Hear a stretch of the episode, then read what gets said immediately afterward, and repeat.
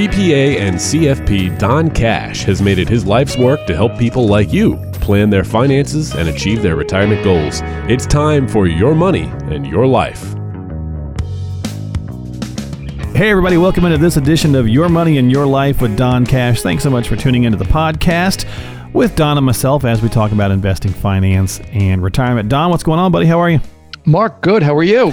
I'm doing pretty well, hanging in there. How about yourself? Doing pretty good. Just uh, getting through the the month of February and um, looking forward to uh, warmer weather and longer days.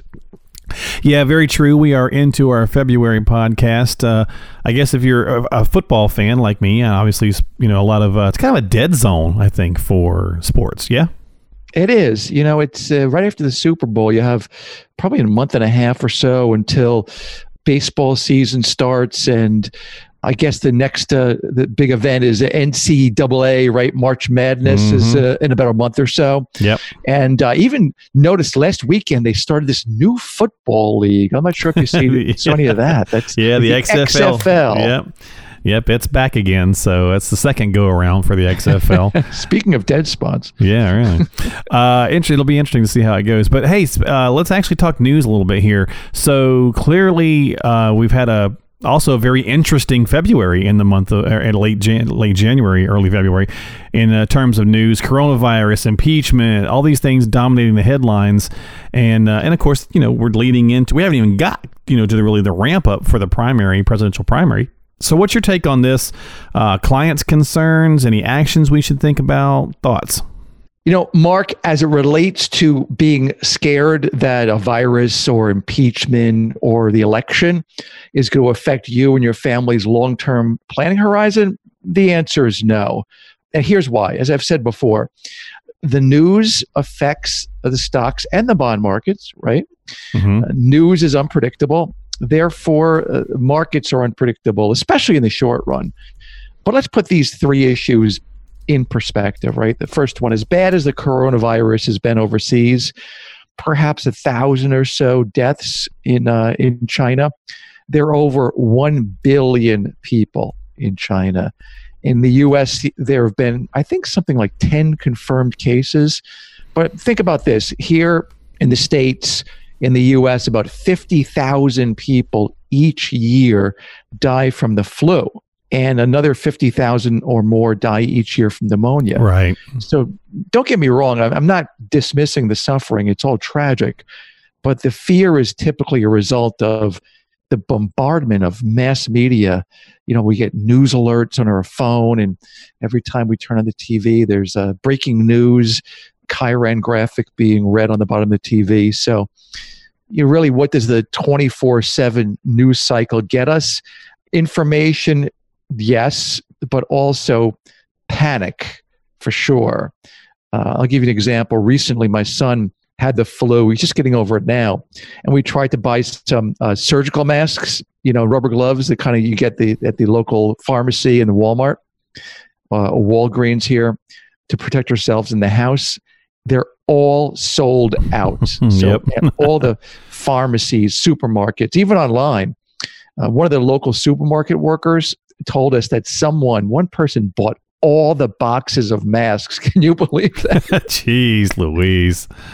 Uh, yeah, it's I can believe it. Unfortunately, and uh, you know, I think that's a good point. We see so much, you know, just normally here in the United States, just from the regular, you know, from the flu and pneumonia and so on and so forth. So it's important to your point, absolutely. And you know, you want to take simple precautions. You know, wash your hands, good, good rest. You know, you know the kind of the basic stuff. You know, and I think, uh, but yeah, you know, even if you think back to SARS, which was 14 years or so ago, we didn't have the media coverage, even social media coverage then, and certainly certainly it wasn't coming out as China, you know, quite so much. So yeah, I think just you know stay away from folks that are ill and just take normal precautions just as you normally would.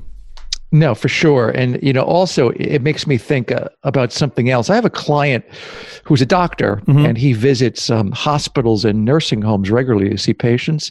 He's surrounded by all kinds of germs and right, viruses right. and he almost never gets sick. And I was speaking to him about this, and I, you know, and I asked for his advice on this, and he said, "Best advice is make sure that you have a strong immune system." And his advice was again, you know, basic stuff get plenty of sleep, eat right, exercise, walk regularly. Just make sure you reduce stress where you can. But if your body is strong, you're continually fighting th- these things off and it builds up a resistance. Yeah, you know, and I think that's great advice, obviously, and I think that's the basics we all should do anyway. Now, uh, that's the uh, well, actually, it's got a new name as of uh, today when we're doing the podcast taping, COVID nineteen or something like that. But anyway, that's that. What about the uh, what about the impeachment and the election stuff? Well, you know, as it relates to that, the elections impeachment, again, the news is unpredictable. You know, remember Bernie Sanders had a heart attack in October and he was supposed to be finished, mm, right? True, yeah.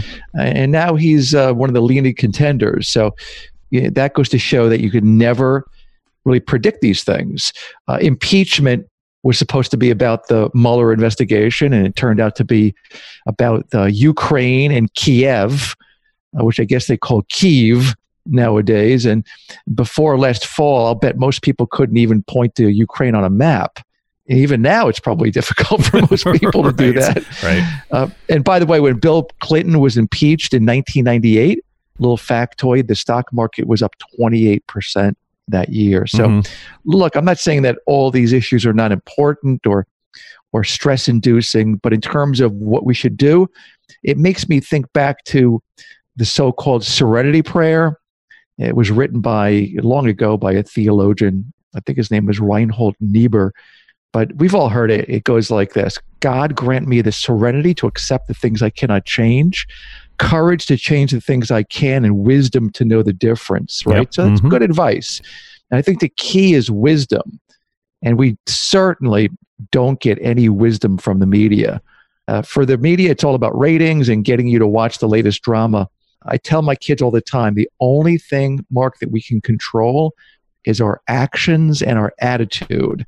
And when it comes to planning, protecting our families, enjoying the fruits of our labor, there's plenty that we can control. And often it's the things that we don't know that we don't know that can hurt us.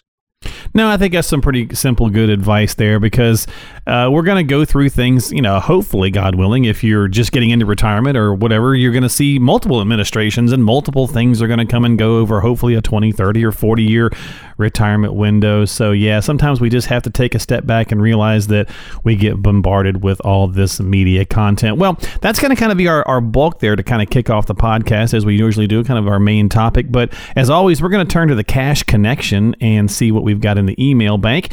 And if you'd like to submit your own, don't forget you can go to donaldcash.com. That is donaldcash.com. And of course, anytime you have questions or concerns before you take action, always check with a qualified professional like Don Cash. He's a CPA and a CFP, and you can call him at 800 664 1183. All right, Emily in uh, what is this? Millburn, Milliburn uh, says, Don, I just retired from a career as a physical therapist. My husband is retired from a large company. We've never really traveled that much other than here in the United States since we were busy with work, raising the kids, paying for college. Now we're ready to do some serious traveling and we're thinking about Europe, Israel, and maybe even Australia. Should we buy travel insurance? I've heard it's very expensive. Well, first off, Emily, in Millburn. Congratulations on all your accomplishments. Yeah. Sounds like you have some really cool adventures planned. Some of these places I'd like to go to myself. Emily, unlike auto or home or health insurance, travel insurance is something that's purchased what they call it as an as needed basis. And it's mostly for things like trip cancellation and travel delays, uh, lost luggage, emergency medical situations or evacuations. There's really no, I guess you could describe, there's no cookie cutter plan. Mark, you mentioned that your wife travels uh, very often overseas. Does she get travel insurance when she travels? She actually, yes, does. Uh, now it is through work a lot of times because she travels for work. But to our point from our earlier conversation, she had to cancel her trips to London this past week due to uh, the the virus. So yeah, I'm sure there's a lot of that going on for sure. Uh, absolutely, yeah. But um, the plans are they're typically offered by insurance companies. You know, many of them you've heard of, like John Hancock or Allianz, AIG. You know, many other uh, non-insurance companies, private companies as well. Uh, you can get this kind of insurance from a travel agent, from your credit card company. Uh, often from airline, or if you're booking a cruise, they'll hook you up with travel insurance, or um, more commonly now from third parties like websites that compare companies, or you can buy it yourself from a company as well. The cost largely is based upon a couple of factors your age, it's more expensive for older people, number of travelers on the trip, the length of the trip, the longer the trip, the more expensive, and the type of coverage you want. But typically, a, a good ballpark uh, cost is somewhere between 4 and 10% of the cost of the trip. So that is that's sort of the the overview of how the travel insurance works but there's one aspect of this of the travel insurance i really hadn't given too much thought to mark until recently when i discussed it with a couple of clients that had to collect on their coverage many of my clients travel all over the world so it's something that uh, that we discuss typically what's going on with their travels and their plans. And most people have pretty uneventful trips. But this one couple in particular was traveling to England and they're in their 70s and very active, although the husband had been diagnosed a few years prior with Parkinson's disease. So, on their way to a museum in Yorkshire, which is about two hours north of London, he fell down and injured his head. Oh, no. Yeah, they rushed him to the hospital and uh, fortunately for them, they're they're in England, so the quality of care is very good. So they were at a very high quality medical center that's in, uh, within um, the borders of England. And after a very thorough exam, much to their surprise, it turned out that he had an undiagnosed heart problem and he needed a pacemaker. Oh, Actually, wow. the heart condition was the reason he fell, not the Parkinson's. Hmm. So the doctors in England consulted with his doctors in New Jersey and what they determined, Mark, is that he needed the surgery uh, in England. Not he couldn't make it back to uh, Summit where he lived. So after the surgery, it was not safe for him to fly home on a commercial flight. So he needed to be flown back to New Jersey on a Learjet, on a private jet.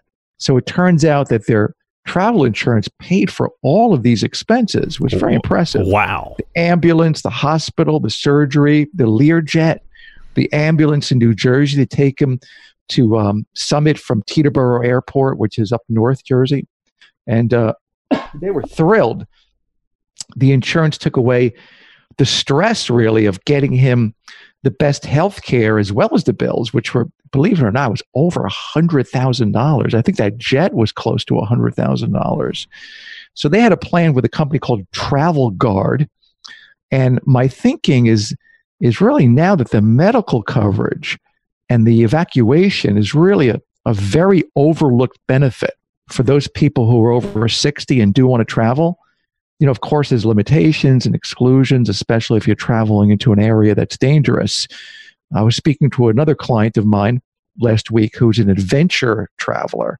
Things he likes to hunt and fish and hike into dangerous areas, like in the wilderness deep into Alaska and he buys his insurance through a company called get this mark. Ripcord. Is that a cool name? That's pretty cool. ripcord. They call themselves travel insurance on steroids. It's got to be former military. yeah exactly. You got it. Staffed by special ops military veterans. And uh, you know a lot of uh, high level doctors and such so i guess there's a plan for everyone Yeah, I would guess so. That's that's wild stories, man. Well, thank you so much, Emily, for the question. Uh, very cool. So, Don, just to be clear, uh, your firm does not offer travel insurance, though, right? That's right. I mean, I can share with you uh, where you can acquire it, and you know maybe help you look it over. But we don't have any associates that offer that. All right. Well, we'll put up some links uh, where people can do some research as we typically do here on the program. So, again, very cool. Thank you so much for the question. We appreciate it. As always, go to donaldcash.com and submit your own. And uh, let's end off with a little getting to know you as we do from time to time here on the show, since we are hopefully heading towards the end of winter. I guess uh, I always get it backwards. So, the little groundhog, did he see a shadow? Or I always get this wrong. What was the deal? Did he see a shadow? he did not see Okay. a shadow, and that is good news. That Okay. means three more weeks of winter. Okay. Well, then what do you do uh, to stay in winter shape then? To stay in shape in the winter, you know, it's generally pretty tough, but this winter's been quite mild here, so it's not as tough as usual. Uh, my kids bought me something called a Fitbit watch last year. Are you familiar with that? Oh yeah. So I've become a a bit of a Fitbit addict, and the goal is to walk 10,000 steps per day. So let me take a look at my Fitbit right now. And and 10,000 steps is tough. it is tough. I am at 3,029. So it's not a good day. It's, you know, kind of dreary, rainy out there. So these are the tougher days to get that in. But it's pretty cool. The watch gives you alerts and goals and, you know, progress. It comes with an app that keeps all these statistics about how you're doing over the past week and month and year to date. So it's kind of my new fitness toy. And you know what? My wife bought one too. So this way we can kind of push each other, encourage one another. And, you know, both of our doctors say as we get older, walking and uh, weight bearing exercises is even more important for good health. And gets back to the point we discussed earlier about keeping a strong immune system. No, that's a great point. And so, yeah, there's, uh, you know, you can do that with your a lot of apps on your phone or the Fitbits. A lot of different ways you can do. But yeah, they say 10,000 steps a day is is optimal, and uh, it's definitely tough to do. So uh, I think I'm at like 3,200 or so. So we're about in the same spot here today, Don. so, well, as always, we appreciate your time on the show, folks. Thanks so much for listening to Your Money in Your Life. Uh, yeah, just you know, take a step back sometimes when we see some of these things in the news, and just have a conversation, uh, not only with yourself to kind of you know reevaluate, but also with your advisor if you've got questions questions or concerns. As always, you can reach out to Don Cash from Donald W. Cash and Associates. Uh, again, he's a CPA and a CFP. You can call him at 800 664 1183 or you can go to donaldcash.com. Don, my friend, have a great week. I'll talk to you soon. You too, Mark.